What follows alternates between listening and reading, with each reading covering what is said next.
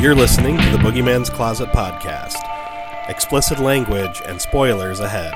You've been warned.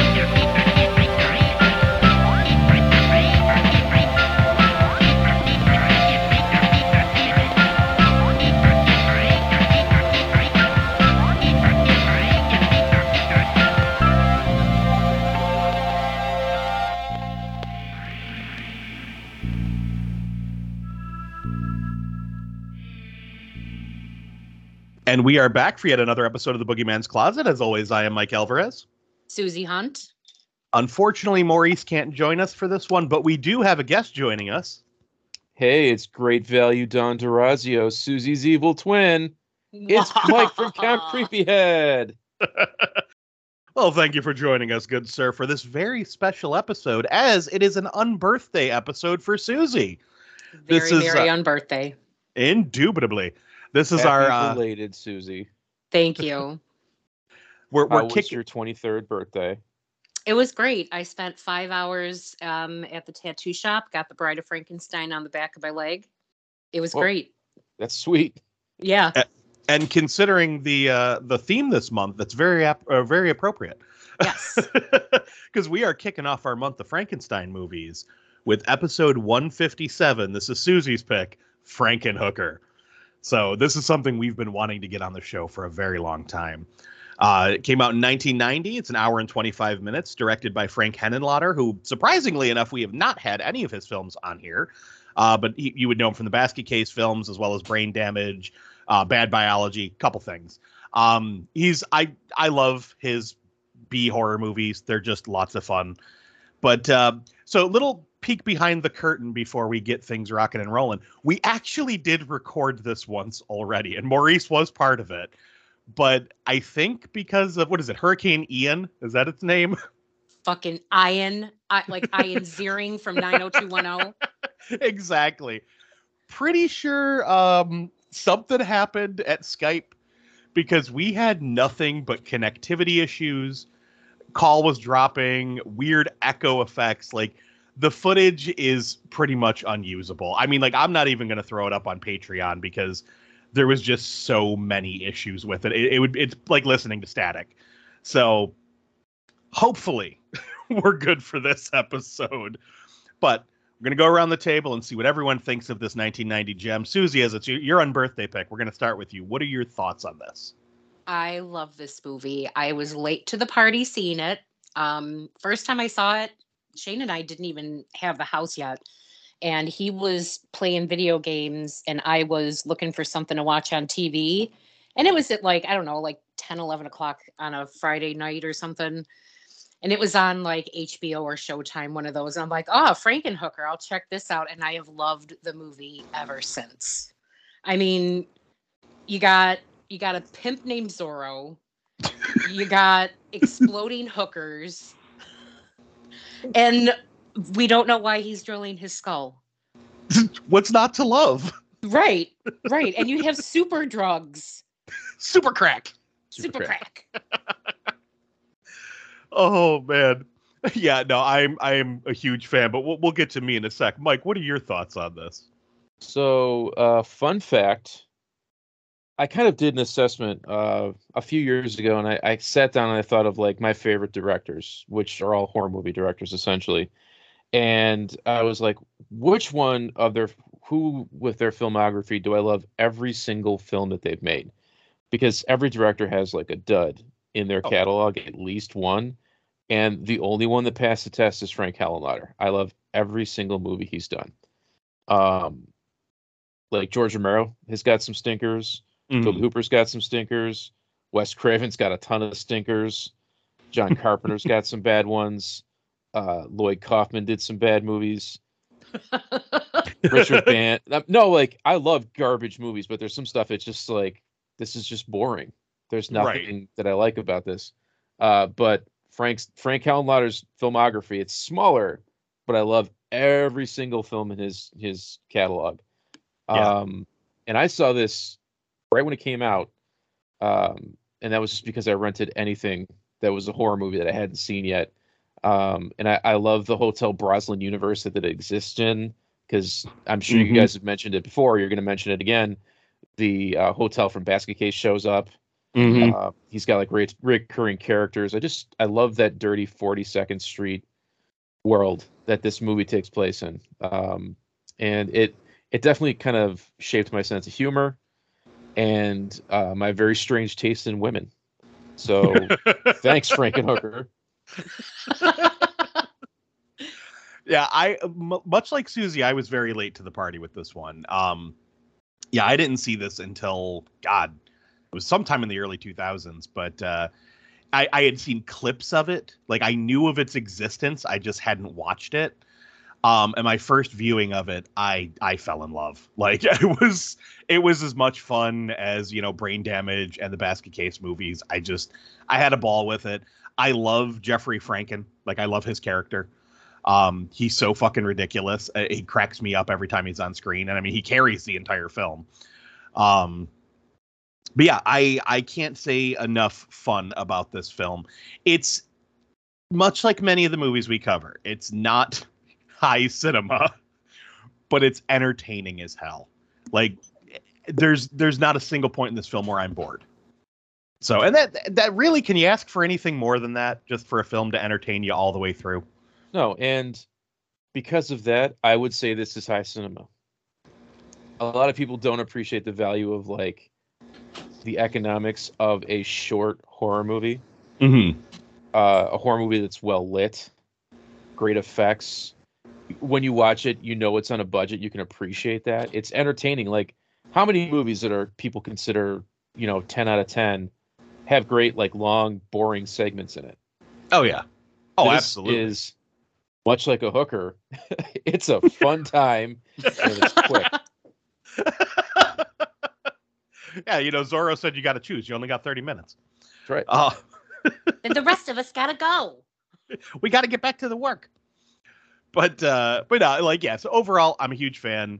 I, I think this is a great movie. I think this is one of those films that if you appreciate any kind of low budget horror, you owe it to yourself to watch this film at, at the very least one time. I mean, I I don't see how you could not watch it a second time after seeing it the first because just for this show, I watched it like four times. So Yeah. it's It's a lot of Frankenhooker will stand up to multiple viewings and never Mhm. get Oh, old. yeah. And Well- you can put Frank Henenlotter on the Mount Rushmore of low budget horror movies. Oh hell yeah, absolutely. But uh, so I, I don't have a lot for the cast because a lot of them are just kind of like on the screen one time and off. Can So I- the- oh, good. Before you get going, Mhm. can I ask you guys a question? Yeah. Absolutely. So I have a a funny, fucked up, sad story involving a prostitute. Oh. Where do you want it placed within this episode?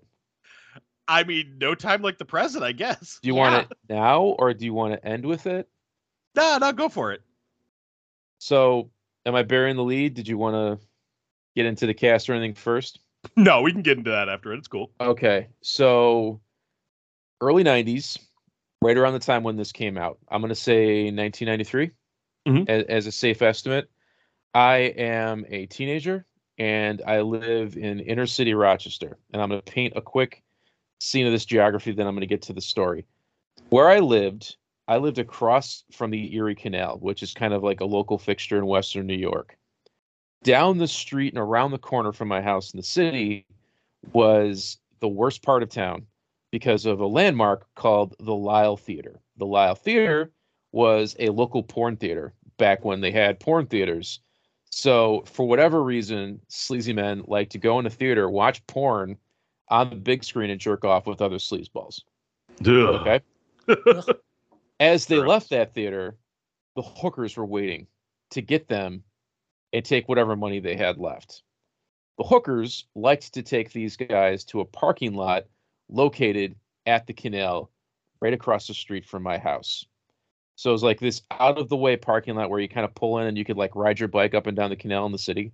Or that Mhm. was the, the intention for it. But really it was John's would take hookers there for whatever they did. Played old maid, did their taxes. I'm not sure. So Played Go Fish. yeah, you know. Oh. uh, it's a hot summer night. I'm 13 years old. I have nothing to do, so I'm up late. I this is one the one piece that always slips between my mind. My I lose the details. I was either watching horror movies or playing video games because that's all I did in the summertime at night. Because I'm mm-hmm. a teenager, why why would you go to sleep? You have no responsibilities. Yep. And then out of nowhere, I hear rap, rap, rap, rap, rap on my front door, and oh God, please, oh God, oh go, please, oh please. And I'm like, what what the fuck? I don't know any better. I get up and I go to my front door and open it, and there is a young, very attractive woman in just Daisy Duke shorts. That's it. Completely Wait, nude, not even shoes? no shoes, Oh. just Daisy Dukes, no top. And this is my first time seeing boobs in the flesh. oh my god. So she's freaking the fuck out and she's a little scratched up, but all I can think of, and I say this out loud, is thank you, Jesus. Because there's this naked woman at my doorstep. And immediately I because I've watched so many bad movies, I'm thinking like, I'm gonna get laid. This is how it happens. This is how you do the sex. Uh this girl's freaking out. She's screaming. She's like, Oh God, please help me. Oh God, oh God, oh God. And she just runs past me into my house and hides behind the couch. My parents wake up because they hear the screaming. They come downstairs. They look behind the couch. There's a naked girl. They look at me and they say, What the fuck did you do? And I'm like, I don't know what to say. I'm a 13 year old kid and there's a naked girl hiding behind her couch. I'm like, I, I, I, I, opened the door and she ran in. I don't know. My parents, because I'm uh, a teenage dirtbag, think I went and got a hooker. So my father, my father being like king of the sh- pieces of shit, was like, I know what to do. I'll handle this. He calls his, he calls the cops. The cops show up, and they can't get the girl to come out behind our our, our couch. And this couch, it's it mm-hmm. was like a, a fifth generation hand me down. It was one of those like sectionals where it's like one giant Tetris piece. Did you And try she's hiding luring behind the couch. out with a treat? They lured her out because we we couldn't pull the couch out. It was too heavy. So a cop went down the street, got McDonald's and a carton of Newports, got her to come out from behind the couch and explain what happened. This is where it gets dark and sad. The girl explains to the cops while she's like eating french fries and smoking cigarettes at the same time that one of the Johns tried to choke her and kill her while he was fucking her. Oh my oh god. my god. She freaked out and like scratched the shit out of him, ran barefoot to my house. The only house that had the lights on because it was three in the morning and I'm the only one up and I'm playing video games. And the cops are like, okay, we're going to get you out of here. We're going to take this guy's information down. And this is around the same time. This is a little bit removed from a famous serial killer up here named Arthur Shawcross that was just killing prostitutes left and right. That was like, Jesus. yeah, this this is where it gets like dark and sad, but at the same time is funny because a hooker coming into my house. Uh, the cops took her away, and my parents are like, they don't know what to say, so they're just like, just go to fucking bed. For the love of God, it's like four thirty in the morning at this point. Year, years later, uh, I'm working at the Wegmans down the street from where this incident happened, and the girl, who's clearly no longer a prostitute, is grocery shopping. So, whatever happens, she's okay but I have no idea. Like the cops, you don't ask the cops what happened after that point. You can't follow up with them. So I have no idea. Like whoever tried to kill her, I you know I don't know the details. Like was she did she take something and freak out? Nobody knows. But that's the story of my first naked lady. Yeah. That, that is insane. That is quite the story. Wow. I I mean, uh, yeah, no, that's freaking nuts, man. So anyways, I- Frankenhooker. I'm I'm glad you shared it because that's that's an appropriate story for this movie. Um, it certainly is. I used to leave out like the guy tried to kill her and that she was okay because it did make it kind of like took the punchline out of the story. But we're adults now. And if you just stop and think about the story, it's really fucked up. So I, I kind of have to give it the, the happy ending. But uh, yeah. Sorry. you want a happy ending? the pearl necklace of this story. Um, they closed the theater. The hookers went away. Uh, and it's just kind of a plain section of town now. But back in the day, it was just a hotbed for prostitutes. I yeah. See now, I only ever ha- I have like a handful of prostitute encounters downtown Niagara Falls, but the one that sticks out in my memory is me and my dad were helping my grandparents. They used to live on Robinson Court, and and I'm sure Suzie, you know where that is. Like it's it's Yep. downtown. Oh yeah. Um, we were we were helping them put in some ceiling fans in in, in their house, so it's like we were there kind of late. We were heading home. My dad stopped at a stoplight right at the corner of Niagara. And this woman starts yelling at him, and he's like, he doesn't know what the hell she's saying. So he rolls the window down. He's like, "What?" And she goes, "Are you looking for some fun?" And he goes, "Not with you." And we just drove away. and like, I'm just old enough to realize what the fuck just happened, but not old enough to say anything to my dad about it. So I just kind of like sat there quietly, like, was I think that was a prostitute. My, I've alluded to this before, but my father's a real piece of shit. Mhm. and uh, something I I'm fond of for um, in Frankenhooker are the accents because I have family in New Jersey, and I would go visit family in New Jersey, and they lived close to Atlantic City, and my dad, for whatever reason, thought it was hilarious to take young Mikey on car rides to see hookers, not to like pick them up, but just be like, look at that one, look at that one, she's got a lazy eye. he was doing what Jeffrey does, like, oh, this is the street. This is the Pretty much, yeah, yeah. God. That's funny. I don't have any fun like prostitute. I I don't think I've ever encountered a prostitute in the wild. I That- mean, I'm surprised considering downtown Niagara Falls, uh, especially in this in the warmer weather, they come out. right. You guys have never wondered how Maurice gets all that extra money? I mean, He's the Zorro of Niagara Falls. I, I just assume that, you know, you order a pizza with extra Maurice, you know what happens. I think the only time I've uh, personally had like a speaking incident with with one of them is uh this is god back in like 2001 i had just been working at the hospital for a short period of time. I was leaving at like midnight and it was right at the corner of 10th and walnut. I was heading home and there, there was a woman who run up to my car. I had the window down. I was smoking a cigarette. She runs up and she's like hey hey can i get a ride with you? I was like oh no it's all right. I, it's all right. She's like what if i give you a hand job? And i went no i'm okay. And i just drove away. I was like what the fuck so i don't know this could have been a prostitute this could have been just a psych patient i'm not sure but because it was Man. right outside the hospital Uber sure was crazy back in the day. oh so man that's I, I didn't know we were gonna we were gonna kick this episode off with prostitute stories but uh that's a that's a hell of a way to kick off an episode I I mean, I, thought was if there was ever a time to share it, it's now, now. is definitely Yeah. yeah. oh I absolutely mean, I had an encounter with a a stripper outside of a ladies' room at Alexander's in North Tonawanda, and she was saying how she's upset that her C-section scar wasn't fully healed and she had to come back to work. So I mean, Oh, that's no. kind of sad. Oh, that is.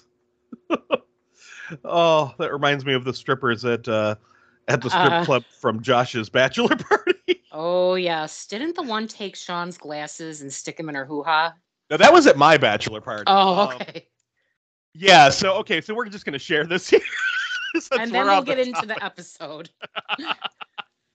so all right our our friend sean uh, he's gay and um but he's he was in my wedding party and all that so he was coming with me and all the best men to go to the strip club and we walk in and right off the bat the stripper targets sean it's like we're we're getting our table and she just comes right up to him she takes her his glasses off of his face folds the arms down literally dunks them inside of her and then pulls them out and wipes the lenses off with her hair. Then goes to put them back on his face, and he just went, "Ew!" Got- um, the rest of us are fucking dying. like this, I mean, because that is an appropriate reaction if that happens to you. I don't care if you're straight, gay, or anywhere in between. It's no, you don't. If your glasses were up someone's hoo ha, you don't want them back on your face. That's how you get pink eye. Damn it. or green eye. or the dreaded Brown stink eye. yes. Brown eye's better than stink eye. Oh. I mean, it's not really, but I was gonna say I think they're one and the same, really. oh my Oh. god, I'm gonna spit my water out. Whew. well, hopefully you guys enjoyed our, our little trip down memory lane, but uh, let's get into the cast of this uh, little gem here. So we have uh, Jeffrey Franken, played by James Lorinz. Uh, he was in Street Trash, Robo- RoboCop 3, NYPD Blue, and Becker. Uh, Elizabeth, played by Patty Mullen, uh, who we would know from Doom Asylum, which may one day show up on this show, if only to torture Maurice again. It, it can be like Blood Rage Part 2.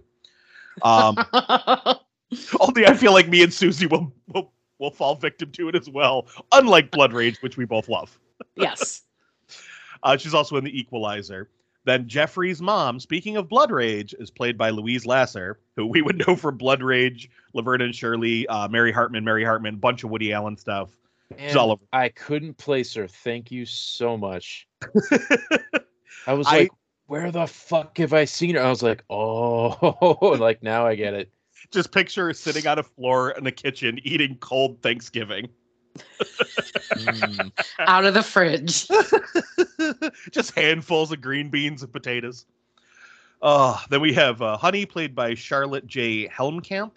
She was in Poised for Murder, Fairway to Heaven, and Repossessed, which I, I love Repossessed. It's such a stupid movie, but it's so much fun. And then we have Zorro, played by Joseph Gonzalez, who was only in Brain Damage, which another Henenlotter film. Um, but for anyone who has not seen this and is listening to this episode wondering what the fuck we're talking about, uh, the basic plot is a failed medical student sets out to recreate his decapitated fiancee by building her a new body made out of prostitutes. So it's it's a rather interesting idea, but it it's it truly is a fun Frankenstein movie. Mhm. Like it, And it uh, great effects by Gabe Bartalos, by the way. Who thank you. I didn't look up who did the effects, but I love the the final sequence. He does he does all of Henenlotter's stuff past the first basket case. Okay. Uh, but he also he's just he gets around and he's quite the character if you ever watch extras on DVDs. he has like his his some of his look is very screaming mad george like the stuff at the end of this really reminds me of society Yes. yeah. like it it it fits like just right in that same milieu which i, I love but um so we open the film with Jeffrey Franken working on one of his creations. It's a brain with an eyeball and a jar of goo hooked up to some electrodes and a monitor. He's trying to get it to watch his hand, but the thing isn't moving. So he takes a scalpel and hammers it into its brain, and then the thing springs to life. Suddenly, his soon to be mother in law pops up behind him and asks him to pass the ketchup. So right away, we know what kind of movie we're in for. Yeah. I would love to have that as a pet. I, I see. I, you know, I had mentioned this in the first recording. I want a replica of it. like I really do. It's such a cool piece. You know, look around because there's a there's a company that I got my um they make Aylmer Oh yeah, yeah, yeah. replicas, and that's where I got my Morty puppet from. So you never know. Oh, okay. I feel like I'm just gonna bug Josh until he makes it. Yeah, yeah. Gosh, where the hell is Frankenhooker? I feel like, come on, give us the brain in the jar. But I love it because he just she's completely unfazed by the brain in the jar, and he just smiles and passes her the ketchup. So we find out that he's at a birthday party for his soon-to-be father-in-law. We meet Elizabeth, his fiance, and we get this whole sequence where she gets chastised by her mom for eating too many pretzels. She Fat tells how- shamed. Yeah, she's like, you know, watch your weight, you know, and we find out she's a compulsive eater. You know what the mom is? A real fucking bitch. I was just gonna say she she is a real fucking bitch. She's like, I mean, first of all, and and, and I know I'm gonna be repeating myself a lot, so uh, Suzie, I, I apologize because you already heard me ramble okay. a lot of this off. But it, it she's it's uh, Patty Mullen in a fat suit and quote unquote fat suit. She's not even fat. She has like hips and a butt, like desirable attributes. so I'm like, Oh. I don't get it. I liked Patty Mullen in a fat suit. Uh, yeah, I mean, J- just saying. I'd, I'd like Patty Mullen in a garbage bag. I'd like Patty Mullen. I'll take Patty Mullen any way you'll give me Patty Mullen. I mean, to be fair, she's still absolutely gorgeous. So, but uh, yeah, I mean, in the fat suit, I was like, she's not fat. What the fuck? but you know, for the film, she's fat. Um, but we have this whole conversation with her friend, which is hilarious because she's talking about all the different diets she's tried, you know, like liquid diets, veggie diets, fruit diets, all that. Then she goes, I even let Jeffrey staple my stomach. her friend's like, You you let him staple your stomach? And she's like, Well, yeah, I'm gonna be married to him. it's like, oh yeah, that that's cool. Just allow surgery to happen because he's your fiance. You know, just a little, But- little. There's a joke there somewhere. Just a tip. A little surgery between uh, you know, between between newlyweds. Consenting adults. You know, Yeah. yeah. We find out some here guys want some kinky shit. Other guys want to do elective surgery. exactly. But we find out here he's been kicked out of three medical schools and he works for Jersey Electric. So, which will come back into play a little later. So, we we we cut to the scene where they're giving the dad the birthday gifts, and we find out uh, Jeffrey rigged up this lawnmower, which doesn't look like a lawnmower. It looks like a fucking It's a snowblower, snowblower. right? yes. and it's it's rigged with a remote control and uh he's i, I love this because there's this moment where elizabeth is explaining how it works and the mom just turns to the grandmother and goes oh he's always been so creative and she just goes what I, I fucking love it it's hilarious every time but elizabeth shows her dad how it works jeffrey starts muttering like oh don't, don't turn it on and don't stand in front of it you know and she doesn't hear him the mower starts up. It's coming toward her. He yells, you know, get out in front. You're you're on UHF. Move or whatever he says. And then everybody is covered with Elizabeth goo as she gets chewed up. Because she can't move. Yeah, she turns and just she does like the hands on the face, like oh no. Such a great like. You know what you're in for at that Oh, yeah. point. We get Like- the a lawn gnome covered in blood. Like that's Yeah. perfect. This is your final chance to get the fuck out of here. And realistically, that's like some of the only blood in the entire movie. yeah. Yeah, the rest is like Ghostbusters slime. Yeah. hmm there's like no blood.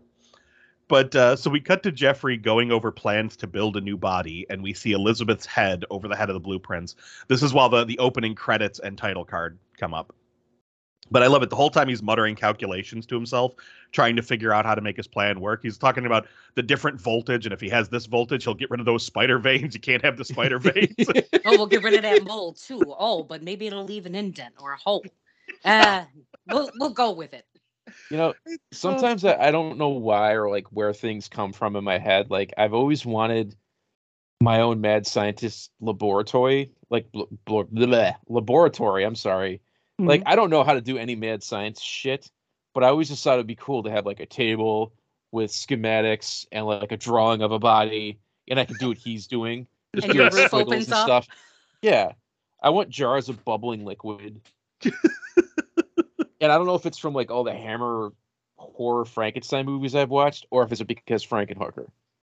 See now, it's funny because you mentioned that. I kind of pictured Josh's toy lab like that. Yeah, like Yeah. Josh has got it down. you know, he's got the the lab coat, the bubbling vials of goo, you know, the pressure It's on a- pot bubbling It's away. It's on a smaller scale with toys.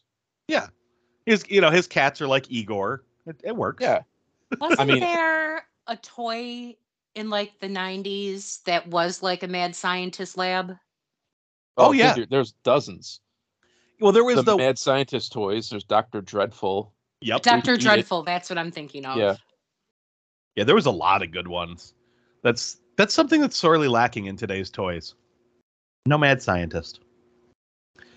But uh, so they, after he's done muttering all of his calculations, we see he gets up and he goes over to a copy of Gray's Anatomy, which is funny because this is the second movie in a row we've brought up Gray's Anatomy. Oh yeah. Yeah, because the last one, you know, you don't read it for fun. Um, but he opens it up and it's all hollowed out, and there's just a video cassette that says Elizabeth on it, and pops it in the video in the uh, VCR, and we get the news report on Elizabeth's death, which talks about how she was chewed up and like parts of the body are gone, and the reporter refers to her as the girthful fiance. I'm like, that's a horrible description. Yep. And then she says she was reduced to a tossed human salad. Oh my god. So, but there's this moment on there where we see the reporter outside of Jeffrey's house. She knocks on the door and he's like, "Ah, why can't you leave people alone?" Rah! And he just slams the door on her, and she throws her hands up like you can almost hear the like kind of music. Like she's like, "Oh well." he flips out because she asks about the bot the missing body parts. He goes, I don't know where the head is. How should I know where the head is? Why don't why don't why don't you leave people alone in the grief? That's right. I forgot about that. Oh my god. I I, lo- I love his lines. Like he has so many good lines in this movie. His accent is so New York, Jersey. Oh yeah, Yeah. it is. but he finishes watching the tape, and in comes Jeffrey's mom, trying to convince him to date that nice girl down at the supermarket that keeps asking about him. Do you want me to give her your number? He's like, "I'm trying to get back to normal, ma." Like she lectures him about like it's not normal, you know, sitting in his room all all day. You know that he needs to get get his life together, go back to medical school, and he tells her he's done with medical school and all that, and he feels And like you know. Oh, good. Sorry, go ahead. Because I think it's coming up. Oh yeah, he goes he goes on this long diatribe. Like he just she sits down and he like opens up to her, and this this is fucking hilarious because he goes, "Something's happening to me, ma. I just don't understand. I can't think straight anymore. My reasoning is all twisted and distorted. You know, I seem to be disassociating myself from reality more and more each day. I'm antisocial. I'm becoming dangerously amoral. I've lost the ability to distinguish between right from wrong, good from bad. I- I'm scared, ma." I mean, sometimes I feel like I'm plunging headfirst into some kind of black void of sheer and utter madness. It's Do you want a sandwich? There's some egg salad in the refrigerator. it's about to go bad, but it's still okay. I laughed so fucking hard. Her delivery is perfect. And she's So like good. picking his clothes up off the floor like she's gonna go and do his laundry for him. yeah. Oh man, I I laughed so hard at that. And what let's talk about the the hallway. What's with the like 1960s twiggy flowers right? painted on the hallway? it's a hell of a house. It really is. Oh man. So she makes him promise not to stay up all night and then she leaves with his laundry. So he sneaks outside to the garage where he has his entire mad scientist lab set up. He goes over to a tank of purple liquid and begins talking to it, telling it how he's sorry he's late. And then he goes, Do you feel like having Italian tonight? And reaches in for something. Smash cut to him having dinner with El- Elizabeth's severed head, hand, foot, and a few toes. And you notice her hair is not wet. Yeah, exactly. It's like you just came out of the what what is it? The the estrogen serum. Yes, the estrogen serum, which he's got to wear the gloves to take her head out. But Mhm. then we see that he doesn't have the glove on the one hand. He puts her arm back in later. And yeah, he touches the goo, but then he's got to like put the glove on the other hand to put her head in or whatever. it's it's very strange. And Yeah. every time they do that, it's played in reverse. Ah, okay. Oh. So he'll pull it out of the water and it'll be dry. It's because they're just running it backwards. That makes sense. it's still an odd choice, but you know. Yeah. But uh I love this because he he He pours gives her the wine. Yeah. And slow. Easy does it. Oh, very good. Very good. I don't know why he's Jewish all of a sudden. well, yeah, is it he's like very neat, very clean, as it's like pouring out of her neck stump.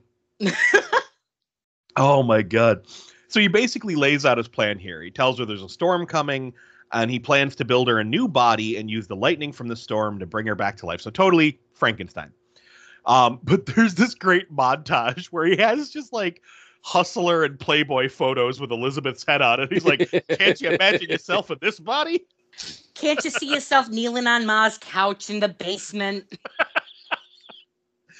Oh, and he's like, "I can give you any body you want, anything you can imagine. I just got to every get the right parts." Every single one of them has a tiny little picture of her head taped to it. Yep. and it's always like slightly disproportionate to the body. Yep. Oh my god. It's from his spank bank. right. Ooh, what is that goo mixed with? Oh no. oh my god, his jizz is purple. Well, we find out uh, some of the stuff he does to himself in a minute, so maybe. Man, thought I was the only one. Thanks, Frank Calplotter. Oh man! So then he he reads her this ridiculous poem called "Warning: Contents Under Pressure."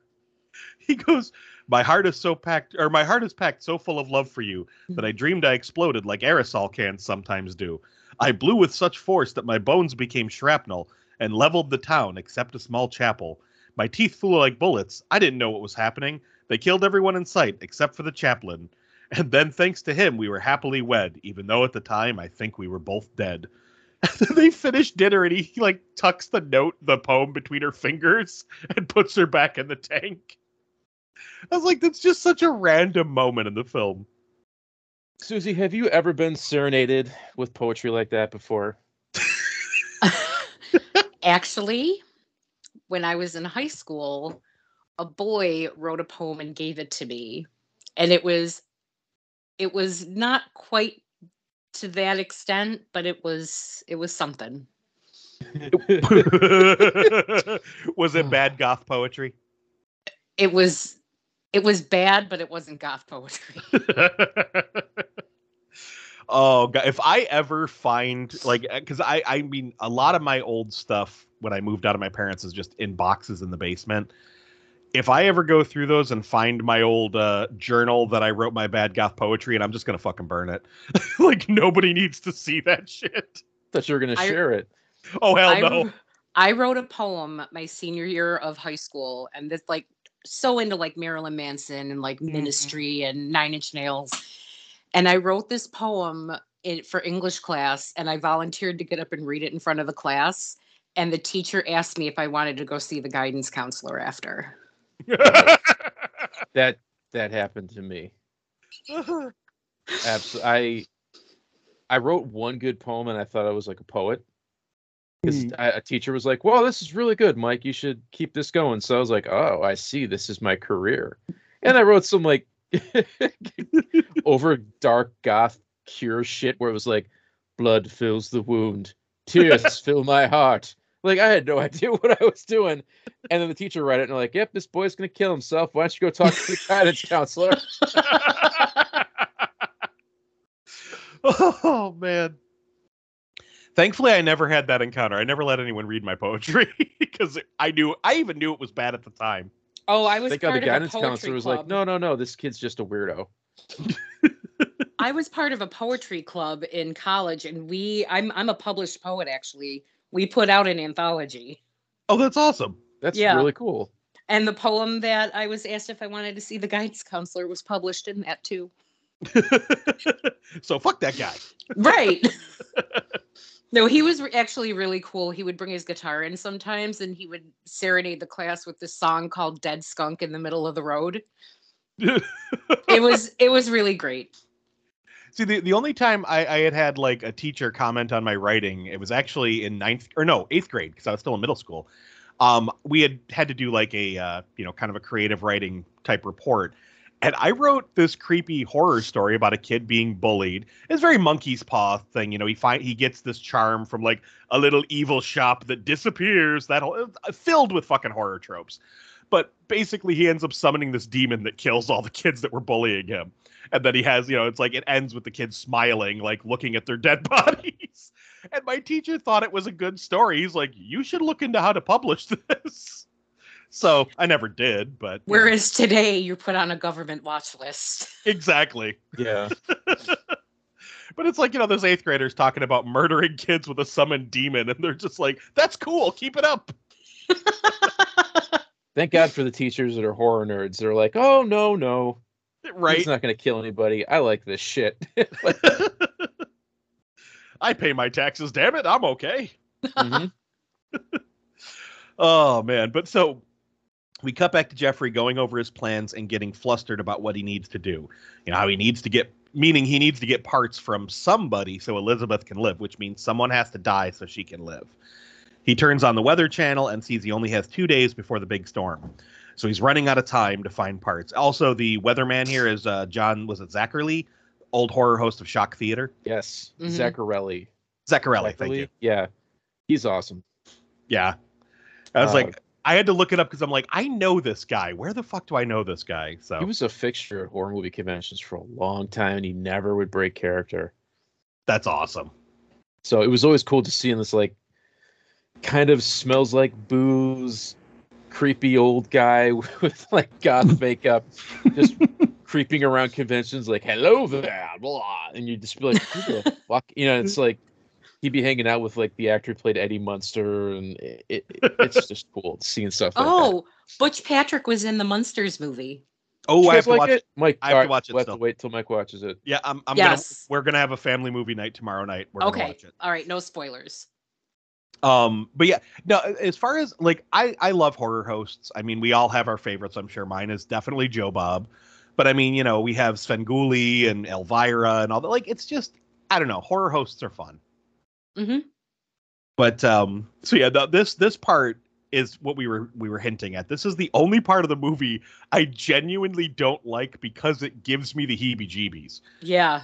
It, Jeffrey complains about how he needs to relax. He goes, "Some people need drugs, some people need booze. I just need a bit of surgical assistance."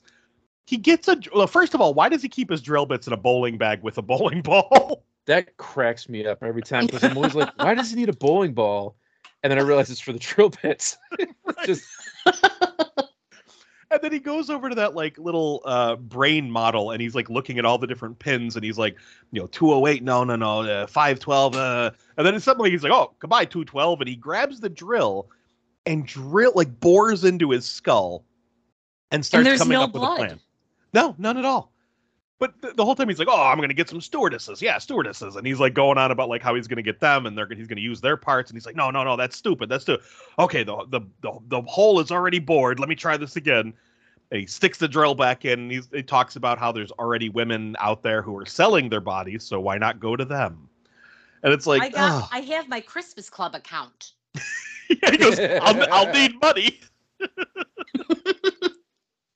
so now we we cut to Jeffrey driving around Manhattan, excitedly checking out the prostitutes. Wearing pedo bear glasses. Oh my god, yes. He's they look like Sally Jessy Raphael glasses. They're those really big oh my god, I'm I'm picturing her in this scene driving the car. Oh, her her and Phil Donahue. They're they're they're cruising. oh my god. Oh my god. Frankenhooker with Phil Donahue and Sally Jessy Raphael. oh my god. Body the hookers will be Ricki Lake. I was just gonna say, is Ricki Lake part of the hooker? Catch Jerry. Springer is the Zorro. Wait, no, no. Wouldn't wouldn't Steve be the Zorro? Oh yeah, Steve would be the Zorro. Jerry Springer would be the hotel clerk. Yeah. Or the little weaselly guy that picks up Frankenhooker. Yes. Oh, Oh, oh, damn. That's a trip down memory lane. 2023. Oh, who would Maury Povich play? Oh god. No, wait. No, no, no. Maury would have to be Zorro so he could go, and that is not your arm. No, Geraldo's got to be thrown in there too. what's that? Geraldo has to be in there too. Geraldo Zorro. The Frankenhooker would, would have his mustache. Yes. Whew, okay. Oh damn! All right, so he's he's cruising around looking at these different prostitutes, like, oh, look at the legs on her, look at that one. Yeah, he's like, oh, this is the street. This is definitely the street. He pulls down the street and starts awkwardly talking to Honey, one of the prostitutes, and he's like, I I need to find a girl with good parts, and all I, I'm looking for a lot of good parts. And she just pops her tits out, and he looks so nervous. Dem titties. She's like, I got all the right parts in all the right places. And he's like, oh oh, yeah, yeah, those are those are those are some good parts right there. That's good parts. Let me ask you a serious question. As Does you the gratuitous try. nudity in this movie bother you? No. Okay. I mean, I've got some fan, like some friends that are uh, female horror movie fans. When it comes to a movie like Frankenhooker, they they're just they nope the fuck out. They're like, nope, nope. And there's other people who see it for what it is and they love it. Oh, it's But Yeah. part. It's it's camp. Yeah. It's Yeah. what helps make it campy and and hilarious. Especially, well, we'll get to this part, but when he's picking out the parts back in the lab, Oh, yeah. Mutt mean- and Jeff. but we- we got to be honest here. All nudity and comedy go hand in hand. Yeah. Like, I mean, there are so many examples of great nude scenes in comedies. So it's like when you're doing a horror movie like this, where like, yeah, it's it's a horror movie, but it's really fucking like it's a comedy. It's a horror comedy. I, I think the the notion that I've always gathered, and I'm not gonna like claim that I know what the fuck I'm talking about because I'll probably get in trouble. Mm. But I think they don't like the unrealistic standard that horror movie nudity sets of like, no, not all women look like this. Therefore, fuck these movies. Gotcha. You know what I mean? Unless And I there's like an equal distri- uh, distribution of dick and boobs. So like a movie like Slaughter High, it's okay because they throw some wang in there for you. I mean, again, that scene was fucking hilarious. I, I'm sorry, nudity and comedy go hand in hand. Yeah. See, the thing is, you it could be said that any movie with female nudity tends to set unrealistic expectations. Mm-hmm. For me, I just I take it for what it is. Like, okay, Kate Kate Winslet for for example. Yeah. She was never like the like the cookie cutter Hollywood Hollywood star. She's Mhm. always been like a little she's always been a big girl by Hollywood standards. Right. But she did that she did the topless scene in Titanic. And how how many young men paused that movie on VHS? Exactly. So I I don't know. It for personally, it does not bother me. Yeah. Well, it's like I'm, I feel the same way with like the whole Wang nudity. Like I remember when uh, we saw 28 Days Later in the theater, and it was a packed theater, and we open up with with Cillian Murphy naked in the hospital bed, and like you could hear this grumble of men throughout the audience. Like, "Oh, I don't want to see that. It's like, dude, you have a dick. Like, do you just not look at it? like, how do you watch yourself? like, what if you see it? You're like, oh god, I'm gay. Like, no, Does your Audi become an innie if you look at it? right. I'm like, why the fuck do you care? so I've never understood that that concept of like nudity bad. Meh. Like, eh, fuck it. But I will agree that the unrealistic standards, that's that's a whole nother conversation. Like we we need to it, have have more nudity of all shapes and sizes. Put it all in there. I don't care. And I mean, there's nothing really unrealistic about these hookers. No. They got saggy tits just like I do. Well, I think the unrealistic aspect from this movie would be more or less the idea that he's trying to to choose the parts from each one that's the best part. You know, so it's kind of like, ah, okay, you're trying to make the quote unquote perfect woman by piecing together a woman out of parts. Haha. And we will revisit this, but on the flip side, later this month. This is true. hmm I'm looking If you can't if you can't find a friend, make one. That was Yeah. my live journal icon. I remember that. with that saying. That's how much I how long I've loved this movie, that movie. You know, I don't think I've watched that since about like 2005, 2006, somewhere around there. So it's it's going to be interesting for me to to check it out again. I remember really liking it. It's just one of those movies that has kind of slipped from my rotation over the years. You got to watch the follow up that she directed with Lucky McKee, the director Roman. It's it's a good like one two. What is it called? Roman, I think it's called. No shit, I never knew that was a thing. I'm gonna have to put Yeah. I'm gonna write this down because I'm always looking for horror movies to watch.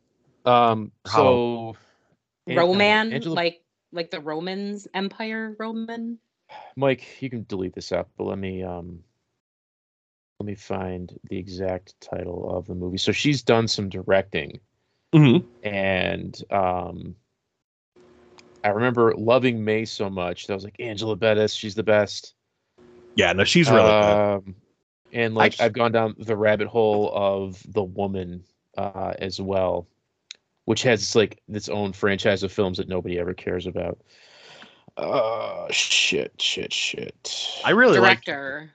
I, I Oh, really no, liked her in the. Uh, yeah, Roman. It's it's kind of harder to find it. It's like an early 2000s uh, indie, Hmm. but it's fun. I'm gonna have to look this up. Now, I, I really liked her in uh, the Toolbox Murder remake. Yeah. Ooh, and, And she's Kristen in, like- Bell is in that movie too. She's in Mhm. some movie with that I keep forgetting to watch, uh, where she's like a hospital, like she's a, a nurse that just came out, and it's like a like a one crazy night horror movie, black comedy. Hmm. Shutter has it, and I was Ghost like, I of saw the it, and like, Ozarks. no shit. She plays like this head nurse, and it's just like a fucked up night that she had. Twelve hour shift. Yes, yes, yes, yes. I'm on her IMDb page. Let's say I'm I'm actually going to her IMDb page now. She no, she's she's great. I, I I've enjoyed her in pretty much everything I've seen her in. But let me see here. How many movies has she directed? Just two. Yeah, I couldn't tell you. Uh, let's see here. I forgot she was in Dexter. Roman, okay, yeah. Masters of that's the thing. I couldn't remember. I was like, I kept thinking that there was like some kind of like short horror movie thing that she was a part of. Sick Girl, Masters of Horror. Yes, That- yes. That was that was cool. I liked that episode. That was the one with the bugs. Yep. Okay. All right. Well, enough. uh Enough Enough enough sidetrack here. we'll talk about her later this month We will in more detail. I'm just jotting these movies down. I, I- this this this may or may not stay in. I'm not sure. so Well, at least But- for the patrons. Yeah, oh, it'll be there for the patrons at the very least. But so anyway, he's he's checking out the lady with all the right parts and all the right places. And then he's he's trying to like explain that he you know what he's looking for, and she goes, "You got any money?" And he goes, "Oh, I, I- got money. I got." And he pulls out this wad of cash, and she's like, "Woohoo!" and runs around to the side of the car, and he locks her out. She's amazing. it's amazing is she didn't rob him. I know, right? She's like, "Come on, let me in, let me in." He's like, "No, no, no, no, no. I, I, I need a lot of girls. I need more girls." She goes, "How many?" He goes, "I don't know, uh, a couple more girls." And then she calls over Amber, and he explains that he wants to have a party for his brother, which I we'll get to this, but he keeps bringing up his brother who never makes an appearance. He's like, I need about six or seven girls. He goes, I want to have a beauty contest. And they go, Well, you'll have to talk to Zorro first. So now we cut to the girls arriving at a nightclub to speak with Zorro. It's it's dingy and grotesque and filled with wonderful background characters. It's Um, every goth club I've ever been to. I was gonna say the bathroom. the bathroom makes the bathroom in Candyman look like pristine. right. And I don't know, it was very much like the Continental bathroom. It it really was. Right down They're- to the stall door that doesn't stay closed. yep. the golf club in Rochester is called Vertex, and the men's Uh-huh. bathroom it just has a huge trough, like you're going to like a football game. Oh, I hate those. I hate those so fucking much. disgusting. And there's no Every- toilets. Yeah, I was gonna say every time I see one of those trough things, I'm like, nope, I can hold it. is, I'm like, I'm- Vertex is Vertex still open? You know, I too old to know. I think Oh. so. Okay. because there's another like a big alternative uh, bar in Rochester called the Lux, um, and the Bug Jar. And I used to live above Lux. That's still open because they had a fundraiser recently to stay open. Um, so they're doing okay. They made it through COVID. I don't know about Vertex. Hmm. I know the the goth bars around here have closed, right? I know Yeah. Continental closed and then Diablo opened and then closed again.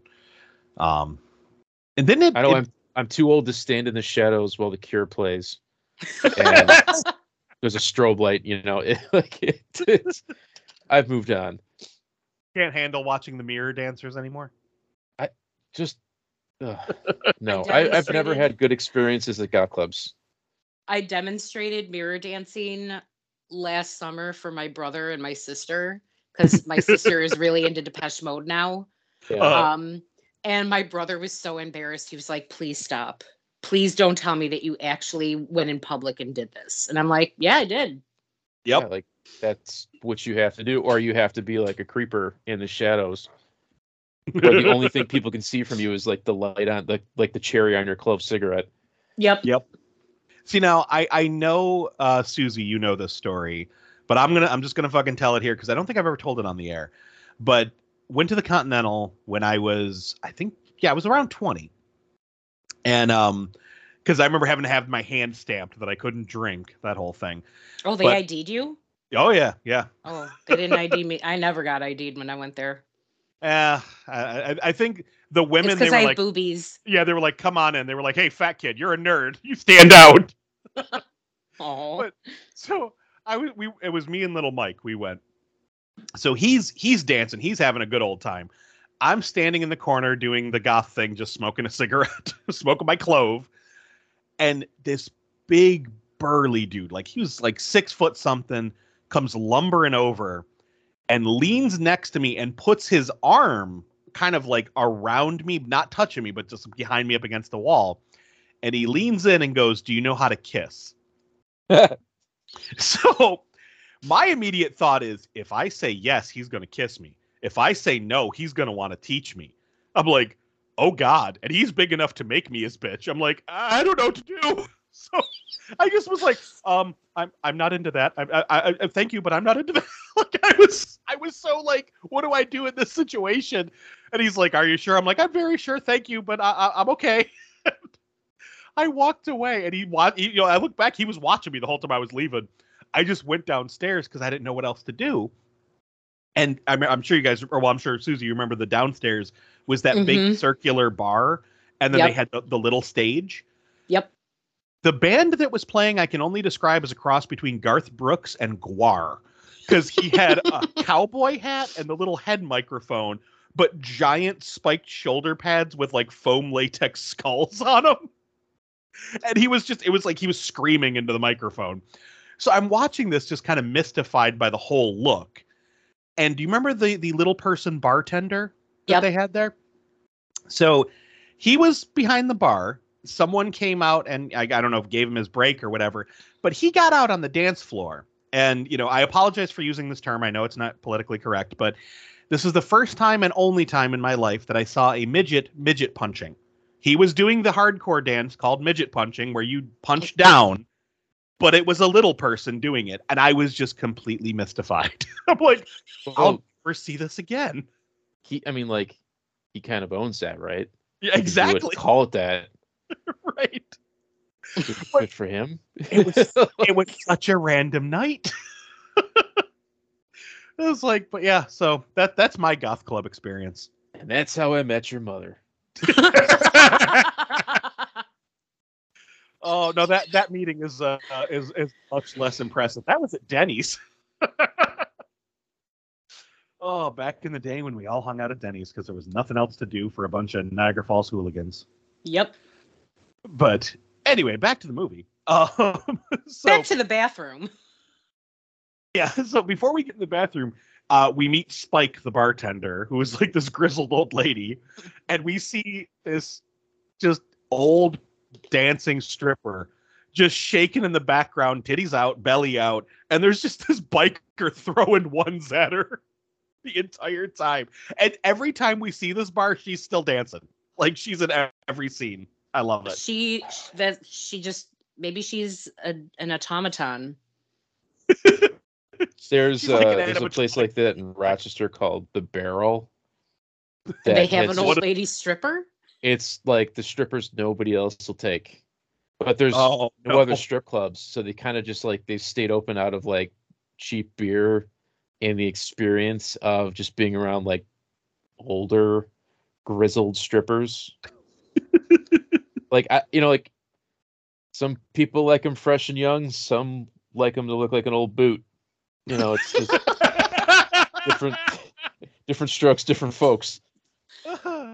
Oh, I mean, Rule 34. We know this is a thing. So Yeah. Oh man. But the the entire sequence here, like they have to they have to go back to the bathroom where Zorro apparently holds court. Um but Jeffrey's what a horrible run- court.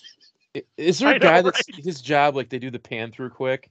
His job is just to hold the door from falling off the hinges while another guy fucks Is a hooker? banging. Yeah. Wow. and she's barking. She just keeps Yep. going ruff, ruff. but as they're going through, Jeffrey's just muttering. He's like, "Oh, it's a nice place in here. Oh, hey, how how you doing?" Like, he's just like mumbling. They're like you can tell that it was just ADR work they did later. but he gets to the bathroom and this lady puts her leg up, blocking him. He's like, "Oh, so uh, I, I just go under your leg. I, I, I can go under your leg," and he just crouches down and goes under her leg. But he meets Zorro, and this cracks me up too. Zorro's standing there, and there's just this big bald dude like yelling in his ear about his drugs, like going off about how bad is. Is that his name? I, I just look at him every time I see it, like that guy's kind of like Rasputin, Right. but it goes nowhere. He's just sort of there. and well, he's yelling at Zorro about his shitty drugs, and it's almost like he's taunting him, like like fuck you, like yeah, prove to me your drugs are, are good, you know that kind of thing. And Zorro just holds up a bag of crack. Dude grabs it and runs away like a squirrel to go smoke it in the corner. it's like what? what? How does he go? Boop boop boop boop boop. Yeah, he's like whoop, whoop, whoop. so they start talking to Zorro about getting girls for the party. So Zorro drags Jeffrey over to the corner, gives Honey some crack, and she goes running off. And he tells her, you know, he'll set him up, you know, he'll give him a good deal, get him some some of his ladies. And then Jeffrey's like, uh, "How much for one of those little baggies?" And he goes, "Oh, this." And he pulls out a bag of crack. He's like, "Yeah." Smash cut to Jeffrey yelling at the TV, watching like a Morton Downey Jr. type program with um, forget her name, but she was the neighbor in Basket Case. Yeah, she's uh, Yeah. a local cable access host uh, in New York City that was friends with Frank Helmar. She was like a fixture on 42nd Street. She passed away a few years ago, unfortunately. Oh, I, I love her in Basket Case. She's hilarious. She's great. But uh, yeah, no, she's she's talking about uh, prostitutes and how, and how like all these women are dying. They're addicted to to drugs and all this stuff. And of course, the Morton Downey Jr. stand-in is just kind of like mocking her and making fun of him. And Jeffrey's yelling, he goes, "She's right. Don't laugh. That crack shit is killing him." And then he picks up this giant jug and goes, "The super crack will do it a lot quicker and without any pain." they call Yeah. it like STEM or something. It's like Nuke from RoboCop 2. but like, yeah, it's he reverse engineered crack to make it more potent. yes. but I love this this moment. It's like it's my favorite bit of acting in the entire movie because it's so bad. We cut to a tape of Zorro yelling at one of the prostitutes. She's like, "Look at how bad these women have it on the street." And there's a woman just up against a wall, and Zorro standing in front of her, just slowly thumping his arm on the wall, going, "Where's my money? You got my money, bitch. Where's my money? Give me my money." it's just like, and she's screaming, "No, no, leave me alone." and Jeffrey sees the woman as Elizabeth. he's he's like "Meh." like his scream is hilarious. And then he grabs the drill. He's like, "You you need to do the drill again. You'll calm down. You'll calm down." so he drills his head, and he goes on about he's rationalizing what he has to do. He goes, uh, he's like, "It's not like I'm actually killing him. I'm just I'm just putting crack in in their presence. And you know, if if they don't want to do it, they could just say no." it's like, oh come on.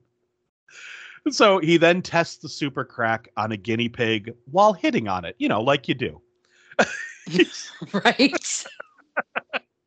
He's taking the guinea pig. He's like, "Oh, you're so pretty. You're so pretty. Look, oh, look at how beautiful you are." And the, the guinea pig apparently inhales and then fucking explodes into four cotton balls.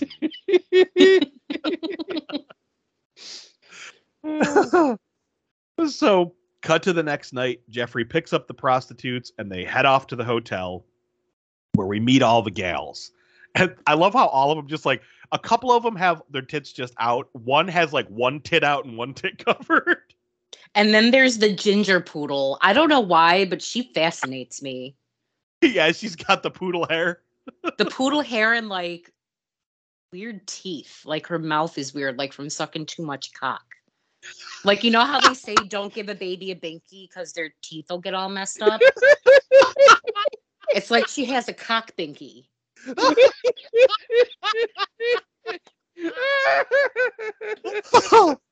Holy crap. She chipped her teeth on some dick. Oh my god. Oh shit, that was funny. I got all verklempt. Um, oh, but yeah, she's she's the one that's got she's got the tattoo, and he's like, "Oh, that's unfortunate." He's like, she goes, "If you don't like that one, you should see the one by my crotch." like, it's like Jesus. But Jeffrey's dressed like a doctor, and uh, Honey introduces him as as Jersey Boy and says he wants to play doctor.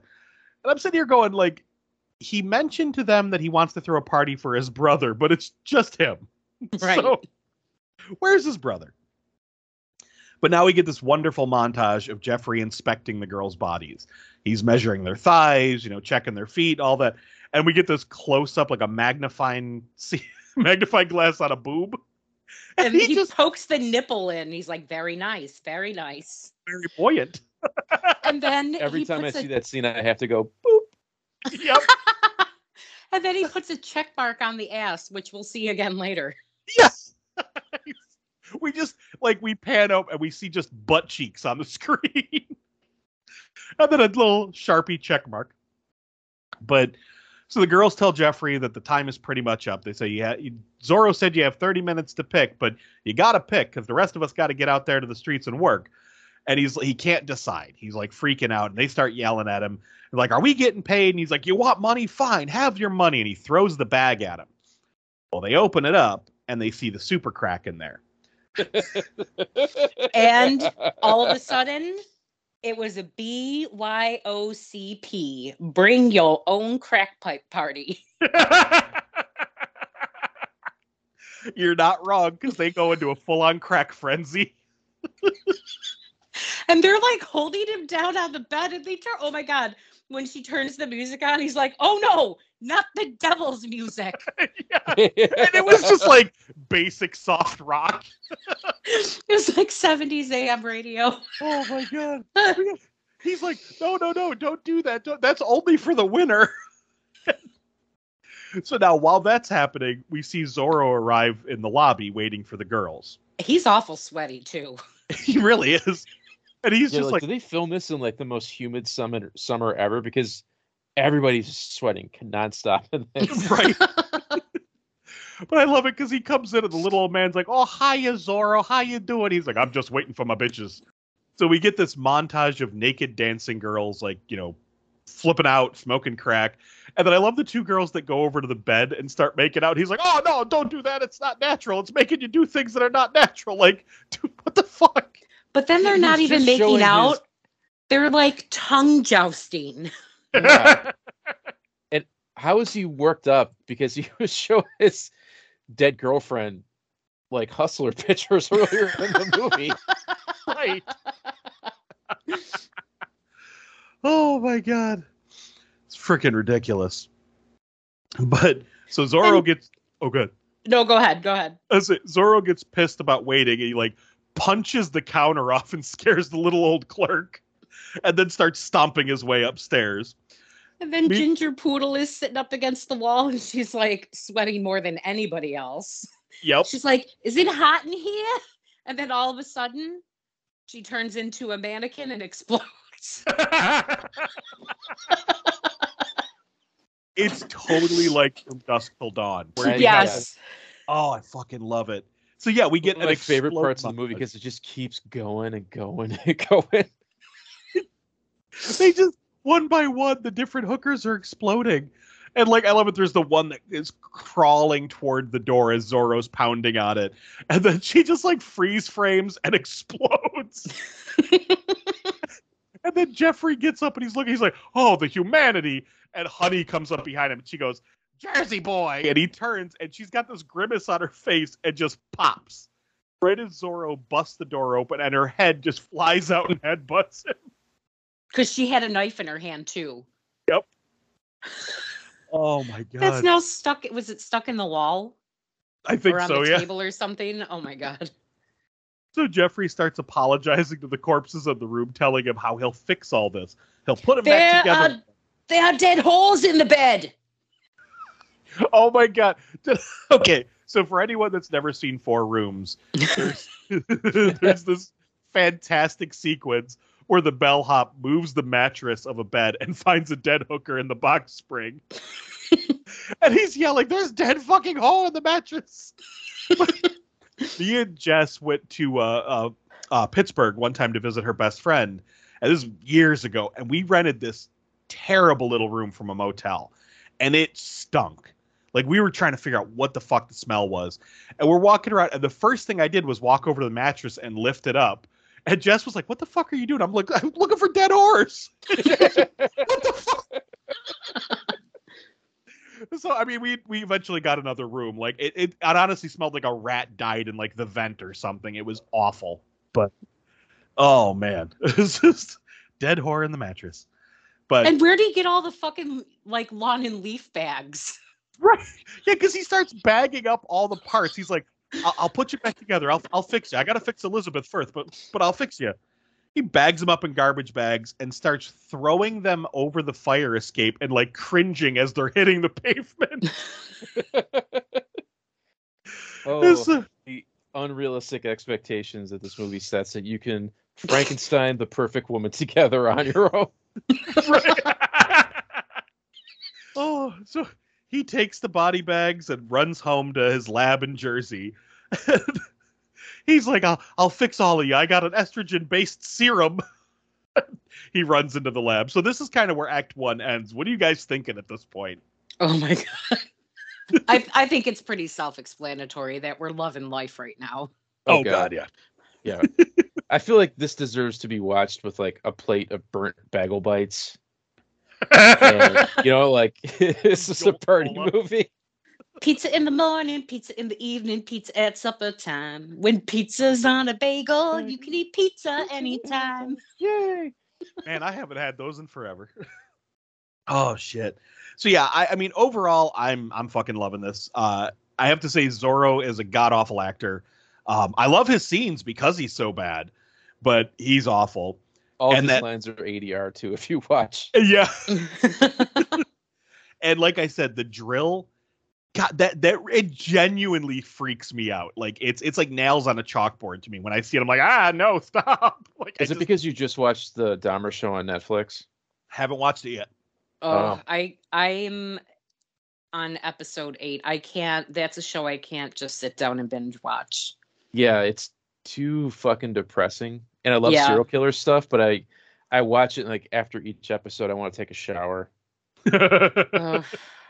There's No. one episode. I don't know how far along you are, um, Mike, but the and the Tony Hughes episode. Not With the yet. That's the next one. Okay. Oh, I had to stop after that one. I um God, I'm uh, I just finished the episode where he kills the kid. Where they say Okay. he's his boyfriend. Yeah. Yeah.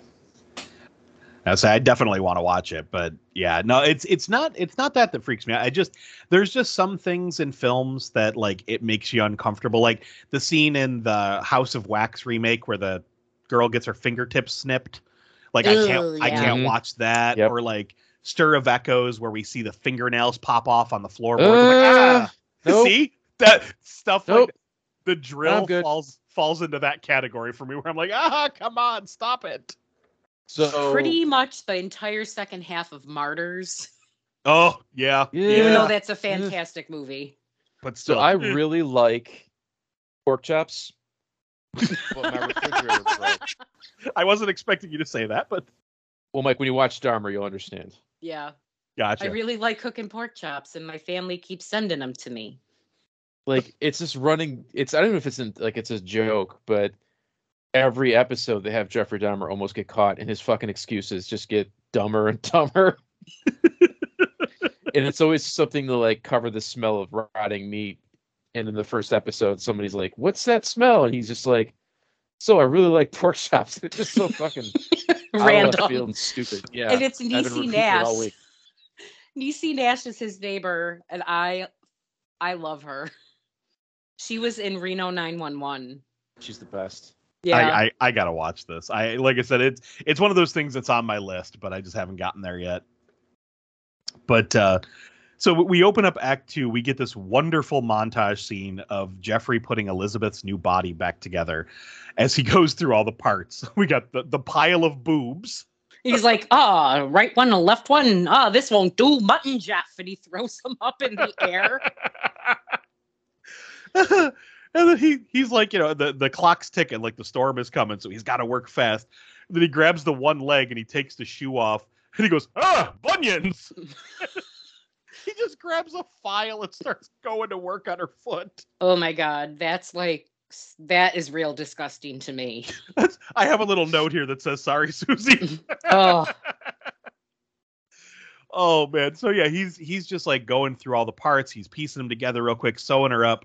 And then he just takes all the leftovers and haphazardly chucks them into the bin of serum.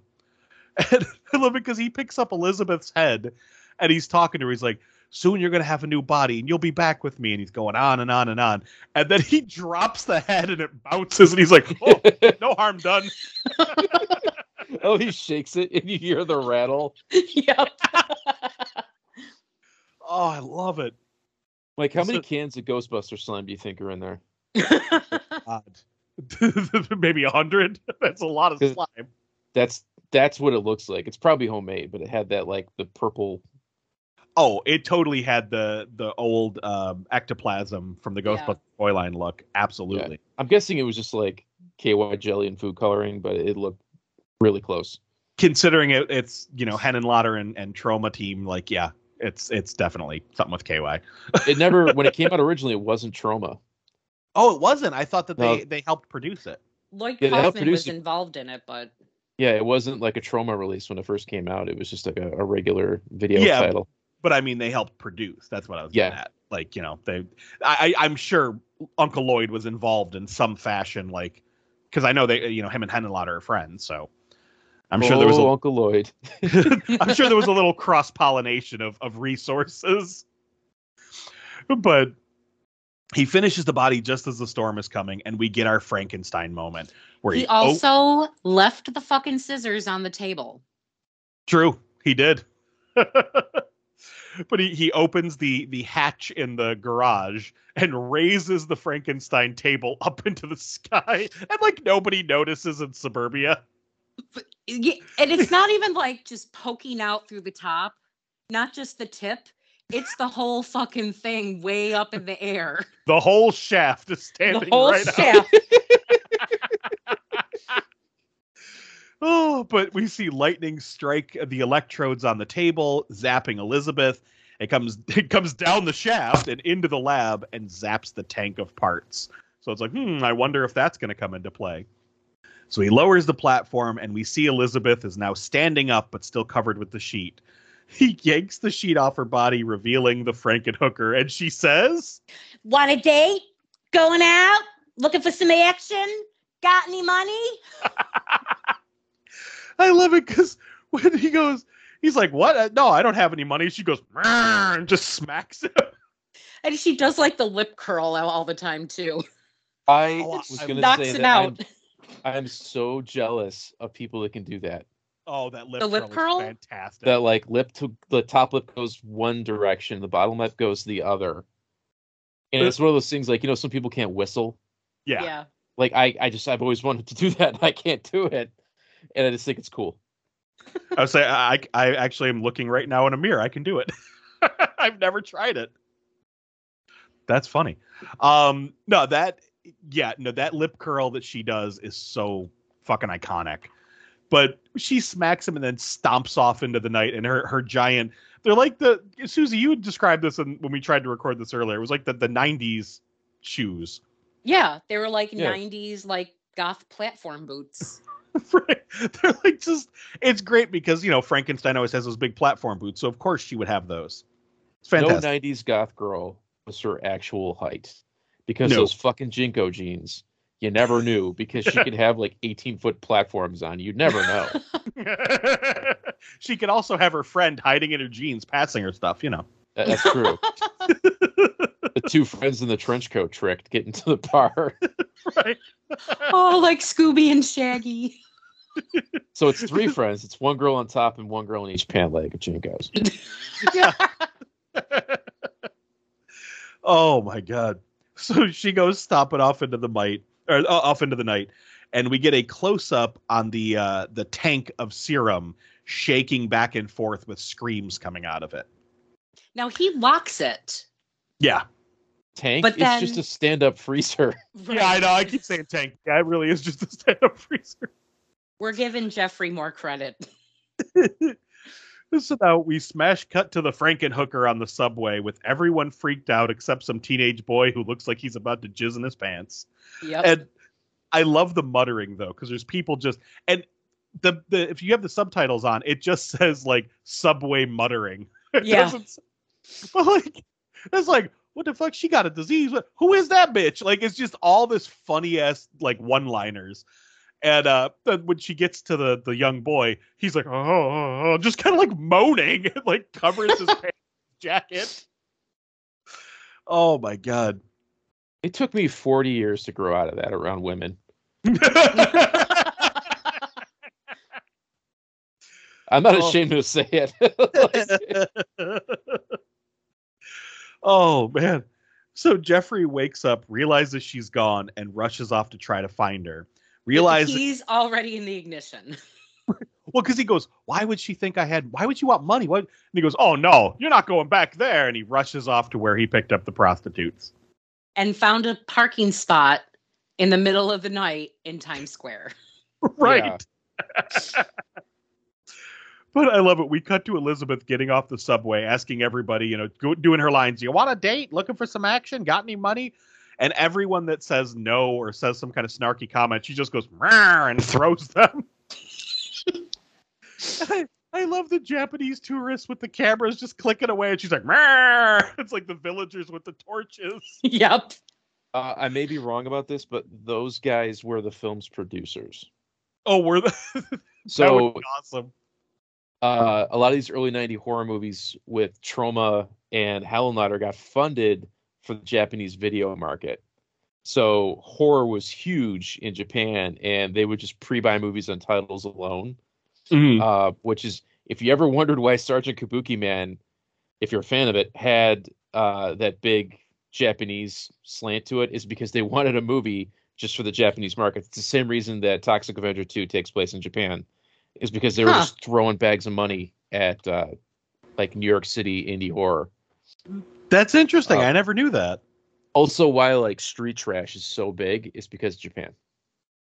I fucking love that movie. One of these days we will get Street Trash on here. I I love that film. Mm, Viper. So, speaking of male nudity, there's that keep away sequence. Oh. Oh, but so eventually she finds what we're gonna call Jimmy DeVito. He looks like Danny DeVito's cousin. Or And- the guy from Human Centipede 2. yeah, he also Yes. looks like that guy.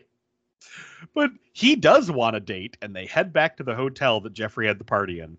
The whole time she's repeating random things from the hookers during the party, like, you know, this is Jersey boy, and you only got 30 minutes, blah, blah.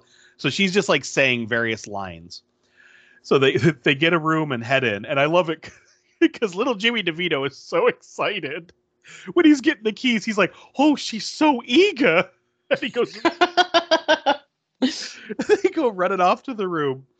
He gets he like he starts stripping his clothes off and and she mentions the you know Jersey boy wanting to play doctor and he's like oh yeah let's play doctor, and she strips off her clothes and has purple nipples. Now I have a question here.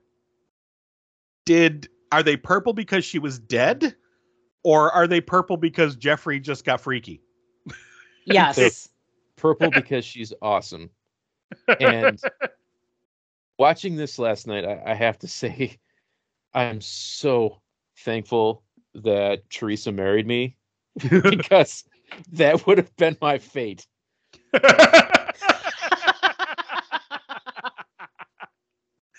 P- piecing together random prostitutes.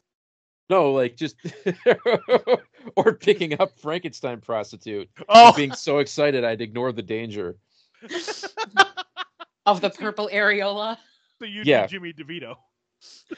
Purple areola sounds Oof. like an art house band. They they were with Electric Vagina. Yeah. they opened for Electric. yes. we are Purple Areola. Touring Denmark as we speak. Yep. Oh my lord. So she climbs on top of him, and we see the little check mark on her ass. So she got she got that booty. And suddenly he starts smoking. Like smoke is literally coming off of his body. And he goes, She has an electric poison vagina. Yeah. That's Purple Areola's only international hit. it's it's it's kind of crazy that this is our second movie with an electric vagina. Yep. Do you think she's got like you know those the you'd see them like Spencer's gifts, those like the glass orbs with the Oh, yeah, lighting yeah. inside of them? That's got to Yeah. be her titties. Oh yeah. if you touch the nipple, all the the zaps come to it. Yeah. But uh yeah, so he's he's you know smoking and he's like, is it getting hot in here? She grabs his face, electricity zaps through him, and his head pops off in her hands where he goes, Oh, that was wonderful before he dies. Yeah, that that would have been me. Thanks, Teresa. I love you. You saved Oh. me from death via electric vagina Frankenstein hooker. Oh my god. So we cut to Jeffrey showing up in the city and he just starts asking random people if they've seen a purple lady. I love it. One guy goes, Oh yeah, I had one for myself. And he, he goes, What are you, some kind of Swede? And then it's a hard cut. Like he just says, What are you what are you, some kind of Swede? And we cut back to Elizabeth. But she takes the money from the dude's wallet and leaves. And then we get some greasy dude standing in the hallway of the lobby talking about football and stuff. And then he's like, but I'm more of a one on one kind of guy. And then he just grabs her and he's like, How about I stick my tongue down your throat? it's like, what the fuck? He starts making out with her, and we get this wonderful cartoon moment where he, he pulls his head back, smoke shoots out of both ears, and electricity zaps between his teeth. And we cut out to the window outside, and we see his head just fly out of it and into a garbage can on the street below. also super fucking sweaty. Yep. yep. Although, Like you can even- smell him. It's but I feel like with that character, it's just because he's a greaseball. like, okay, yeah. I, I mean, like, yeah, I'm sure it was hot on the set, but I'm pretty sure he didn't shower when he went home either. And so, but we cut back to Jeffrey. Uh, he pulls up to where two prostitutes are and asks them for help. He tells them he's looking for a purple girl. I love that he keeps saying that. And they just ignore that and start listing off the things they have. The girl goes, We got handcuffs, whips, enemas, dildos, rags, chain link, barbed wire, and feathers. I love the pause before Ed Feathers. so he continues to describe Elizabeth and mentions she has a tattoo of a Z on her arm. And uh, they look scared and go, That's one of Zorro's girls, and they're all dead. And I love it. He goes, No, no, no, they're coming back. I'm going to fix it. like, and then the pimp comes running over and asks Jeffrey what he knows about it. And what you know to- about? What you know about that? and he's like, "Oh no, I, I got to get back to my ER." I got. He's like, "I'll put you in a damn ER. I'll kick your ass." And so we cut to Frankenhooker stomping down the street, yelling, "Want a date?" Going out, and she starts just throwing people around. She makes her way to the bar from earlier, where Zorro conducts his business. Inside, we see Zorro explaining to some random little Weasley guy that he didn't lose his bitches; they blew up. I love it because the guy talking to him completely ignores what Zorro's saying as he notices Frankenhooker walking in. And he goes, Yeah, yeah, Zorro, I'll catch you later. Lots of luck with them exploding bitches. like, that line is so perfect. It really is. But suddenly the Elizabeth portion of Frankenhooker takes over as she sees the pretzels in front of Weasley guy. and goes, Pretzels good. and goes to eat them. So Oh, so the spirit bartender goes. Does she says something like "Slow down on those, honey"? And she goes, yeah. And it's like not for nothing, but okay, I I get that they wanted to make the reoccurring joke that her mom was saying, but her mom was also a very thin woman. Spike is not, right. so that's that's pretty fucked up. But she's blurting out random phrases from the party about Dr. Jeffrey, and this is where Zorro kind of like you know perks up and listens because he's noticed like, you know, wait a second, this is the same shit that my girls were telling me about. Weasley dude gets excited and takes her over to a table and decides he's going to go down on her right there in the bar. So he goes down under the table, all Man, excited. There's pretzels all over the place. I, I don't know what the fuck he he needed some fish sticks for. Dead fish sticks at that. I was just going to say low tide at the pier. So he, he gets down there and we just see his little legs sticking out. and I love the the one prostitute's like, "Oh, look at Honey over there." Just like It's our Miss Thing. Like, Look at Miss Thing over there. And then we we see smoke coming out from under the table, and then electricity arcs between the guy's legs, and he fucking explodes. So people go running out in a panic. It's like a toaster. You think like you could put like a slice of bread in Frankenhooker's snatch. and it would just pop out nice and toasted. Is avocado toast? Oh no no fuck that shit. Cream? like oh no, shit on a shingle. Oh, yeah, no. Cream tuna fish on toast. Blech. That's not fun. I don't like cream tuna fish on toast, so I've never had it, and I don't want to. oh, you're oh. lucky. I have, however, had the what is it, chipped beef, the that that version of shit on a shingle where it's the That's- chipped yeah. beef with the cream sauce. That's the shit on a shingle I grew up with. Yeah, I've had that, and it's very salty. Not Ugh. not a fan. But um, so That's what she said. Very- but um bum. So we cut to a homeless preacher st- uh, yelling about the horror of Babylon as Jeffrey pulls up, hoping he's seen Elizabeth because he's just going on and on quoting from Revelations. And then he goes, "So you've seen her?" And he goes, "She's in the bar." And he just, I love this preacher. He's so ridiculous. So Jeffrey goes on and off to the bar. Meanwhile, in the bar, Zorro grabs Frankenhooker and starts yelling at her. And I love his comment. He goes, That's not your arm. Where'd you get that arm? That arm's one of my bitch's arms. Oh my god. So he she shoves him away and he runs up and punches her in the face, knocking her head almost off. Pink electricity comes arcing out of the stump. people scream. Like the people who didn't run out when there was a fucking explosion, like the the the barflies that are really determined to finish their beer, that's when they run out. they want to see the old lady finish dancing. Yeah, this may be her. She. We don't know if Jesus is going to let her get up tomorrow. This is her last show. It could be. You haven't seen what she can do with a pogo ball. It's pretty cool. oh man. So they, they, you know, people take off as Jeffrey's coming in. Jeffrey grabs her, puts her head back on, and walks her out of the bar as Zorro watches. One foot in front of the other. That's right, Elizabeth. One foot in front of the other. And I love as he's getting her to the car, the homeless preacher just keeps saying, I told you, I told you, I told like it was like they told the extra just repeat that phrase over and over again. And he just keeps saying it. And the whole time Jeffrey's like, Yep, uh, yes, yeah. Oh, oh, thank you. Yep, yep. Good man. Good man. You're a good man. Yep, thank you very much. Good man. so they get in the car and take off. Zorro gets a cab and follows Jeffrey home. So this is where Act Two ends. Any comments? I'm having a blast. I'm having a blast as well. That one prostitute that was like, look at this thing. I don't know why, but anytime I watch this movie, I think of Wesley Snipes and To Wong Foo. Thanks for everything, Julie Newmar. Yes. Little Latin boy in drag. Why are you crying? oh, I love that movie. Although I I. I have to say, I think I like Priscilla, Queen of the Desert, a little bit more. I like them both a lot, but that one, cra- this the reason I like Priscilla so much is because the ping pong ball scene where, where the the old guy is like, "You can't do that with a ping pong ball," and then it's like, it just pops out. Oh my god! To Wong Foo was like what that's when I really knew that Wesley Snipes is a great actor. Yep. Yeah. But for whatever reason he just wanted to do bad kung fu action movies, so whatever. But I mean, come on, you gotta love him in Demolition Man.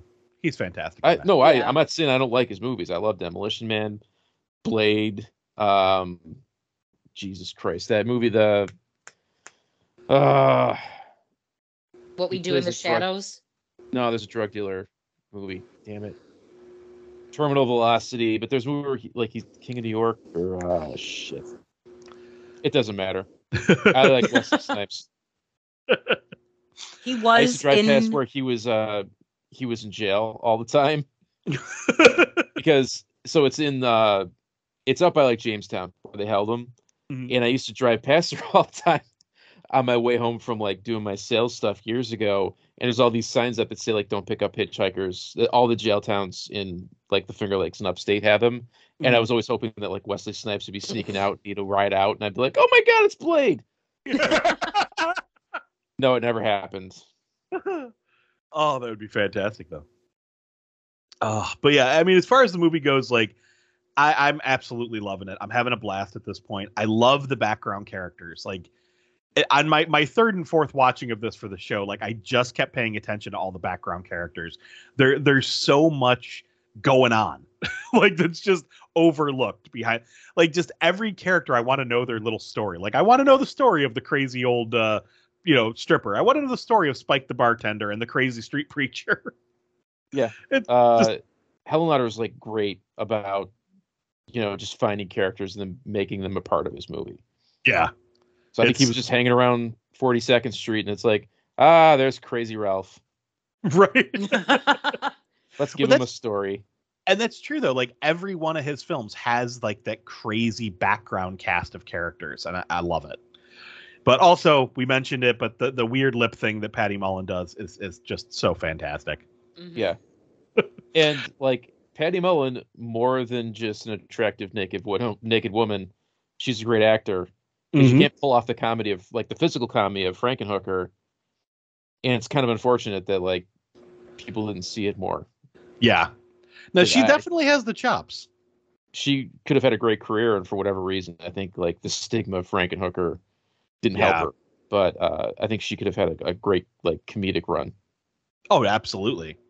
Because I mean, yeah, this is this this film is fucking hilarious, and she's a big part of why. But now we're gonna have the shortest Act Three we've ever had in any movie. so That is It's true. like a, a really quick Tales from the Crypt episode. yeah, this this is this wraps up fast. So like we've we've got our threat now. We know what's happening, and it's just like this is just gonna be bing bang boom done. so Act Three opens up with back at the lab. Jeffrey fixes Elizabeth's head with some metal clamps, then zaps her back to life with electricity and laments that he doesn't know what went wrong. He's like, "You're not a hooker. You're not a hooker. I don't know why you think you're a hooker." I like how he just like he plugs a cord like an extension cord in, Yeah. grimaces and then unplugs it, and then she's back to life. Right. And he's like, You're not a hooker. She goes, Of course I'm not. Why would you say that? So now Elizabeth is in control of the body. He explains what happened, how she was dead, but he brought her back. I love their little back and forth here because she's like, Really? How did you do it? He goes, Oh, a whole bunch of things. I got it all written down over there. like that explains it all. yeah. But she tells him that he has to share this with the world. It's it's an amazing gift. Like he could save so many lives. And he goes, Well, I can only bring back women, you know, because my, my serum is estrogen based. So I can only bring back half the population. And I wonder if this is going to be important. Mm-hmm. So Elizabeth she freaks out and uh when she realizes that her body isn't hers. This isn't my arm. That's not my hand.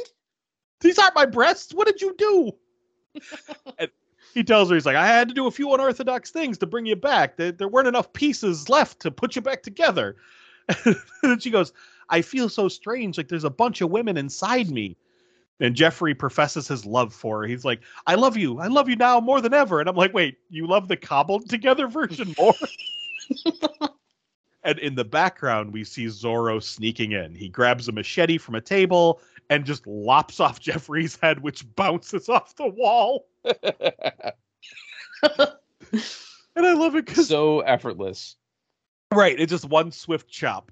And then Elizabeth screams, "Who are you? Why did you do that?" And I love his response. He goes, "No, no, no. The question isn't who am I, it's who are you. And from what I've he- been hearing, your ass is mine, and I'm taking possession of it right now." When she was doing that Oh. line, I, I was reminded of Suzie when she always does that. Who are you? What do you want? oh, Black Christmas. but he goes, he starts calling out all the different prostitutes. He's like, "Honey, Amber, Snow." and I, every time he said it, all I kept hearing in my head was Informer. Oh, Former, but it's a blame. I lick you boom boom down. yeah, what are they saying? I have no fucking clue. I've never bothered to look it up. Mumbles something, licky boom boom down. He's the first mumble rapper. I'm gonna look it up. Oh my god. So he's calling out all their names and he holds up he goes, I know what you need. I got what you need. And he holds up a bag of crack. And from behind him, the, the refrigerator of body parts creaks open, tips over, and spills the serum all over the floor. and out come a twisted mass of abominations made from leftover ladies. It's just, this is straight up society. Such a- yeah. we see Freezer creatures now with inverted vagina mouth. Did did he make them or did they like make themselves in the goop? I think when the electricity zapped it, they like formed Okay. because it's all just like it looks like they're all just like fused together. Like um, you know how Elizabeth is stitched together. These ones look like they've just some kind of like melded together. But they grab Zorro and they're like they trip him up. They're trying to get the crack out of his hands. He falls down and like a twisted mass of flesh with a face kisses him, and he starts screaming. And they're all giggling and drag him back into the freezer with them. And then they just grab the little baggie of crack and close the door. so, bye bye Zorro. Hookers Doesn't one of crack. them like giggle like like Yeah. Yep. my doctor giggles giggle? Yeah.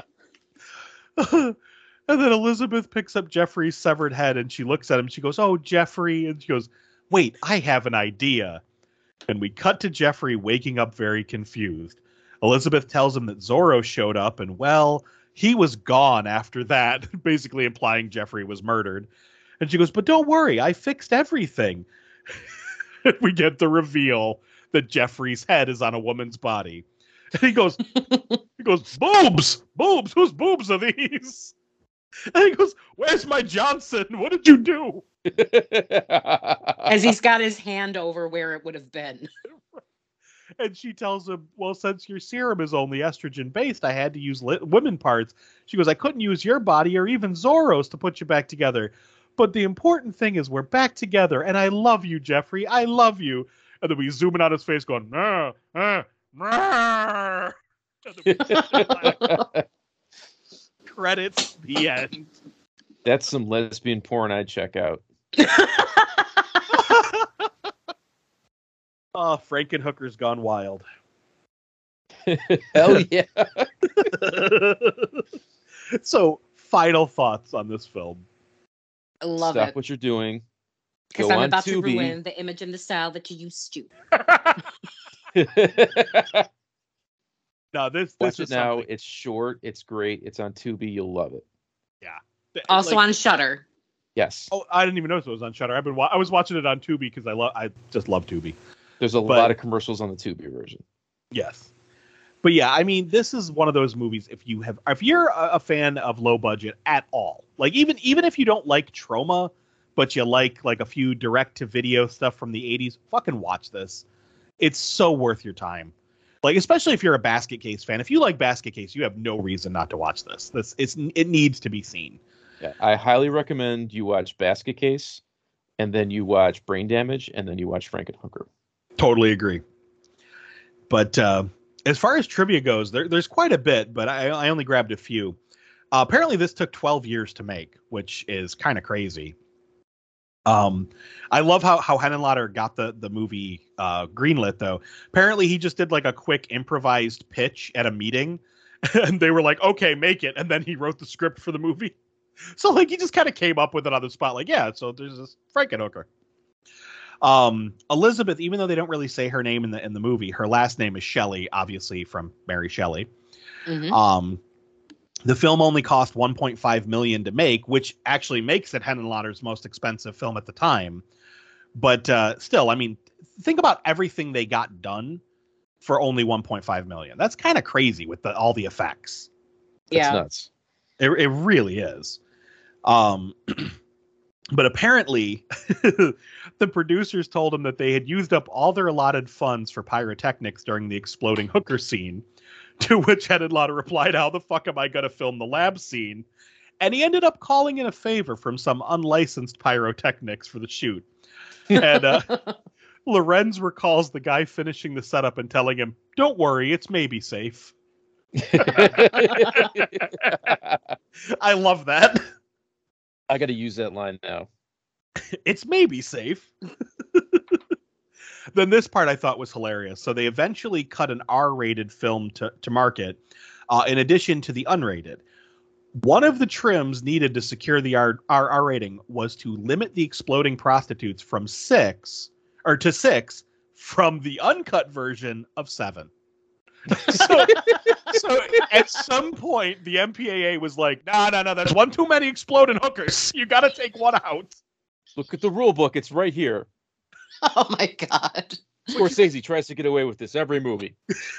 But you know what's funny about that is I think it's it's uh Red, White, and Blue, an American Horror Story.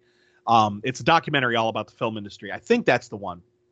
But there's something where they talk about the MPAA, and they said that their rule book is so strict they even have an amount of pumps you can have in a sex scene. So it's like if you cross the threshold of however many pumps, they tell you to cut back so many pumps. It's like that's how ridiculous they are. Like I fucking hate the MPAA, but thank God they don't mean shit anymore. exactly. They're right But- up there with Hasbro. Am I right? Fuck Yeah. Hasbro. And LeBron James. Fuck LeBron James. oh man.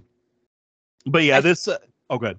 I found the lyrics. Uh oh. Informer. I can't even rap it because it doesn't like hearing it in my head. Uh, informer. You know, say you know, say daddy me snow me I go blame a licky boom boom dem.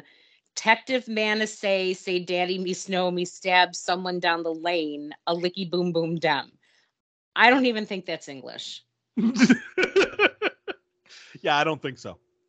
You should open every Boogeyman's closet with Suzie saying those lines.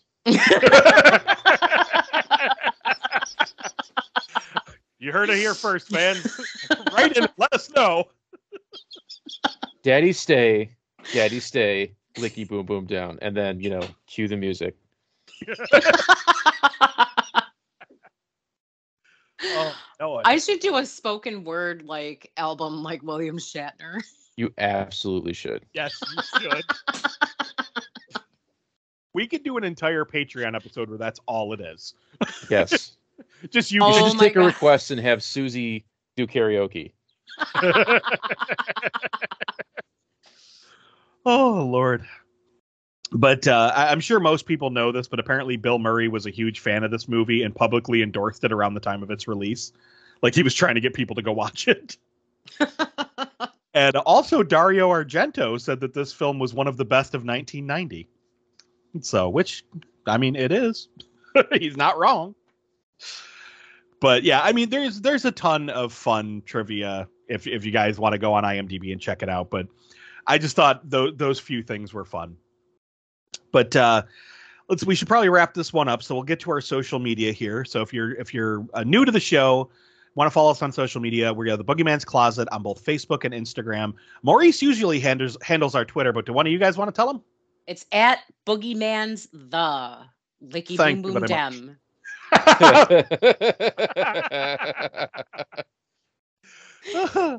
Thank you very much. Uh, we also have a Patreon. It's three dollars a month for all of our unedited episodes, which this one should be uh, should have some fun in it. So definitely check that out if if uh, you're so inclined. Um, we also have one episode per month that's uh, exclusive to Patreon.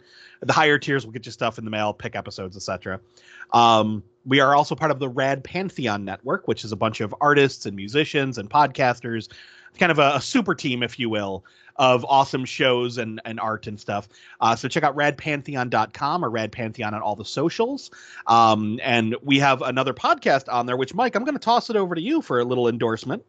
Count Creepyhead Saturday Morning Monster Mash. This week we suggest children stick their hands in blenders. So give it a listen, you'll love it.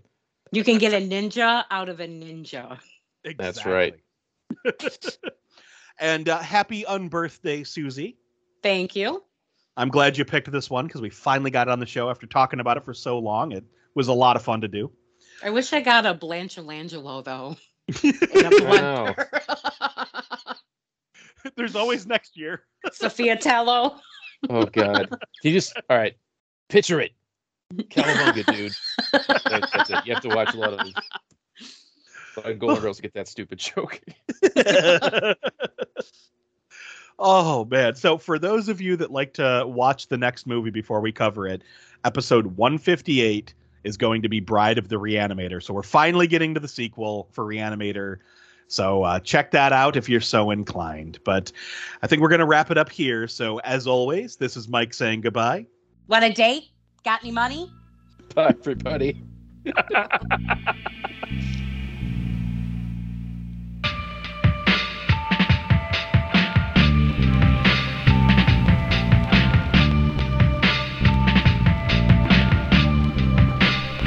Thanks for listening. If you enjoyed what you heard, follow us on Instagram at the Boogeyman's Closet, where you can stay up to date with everything we have planned.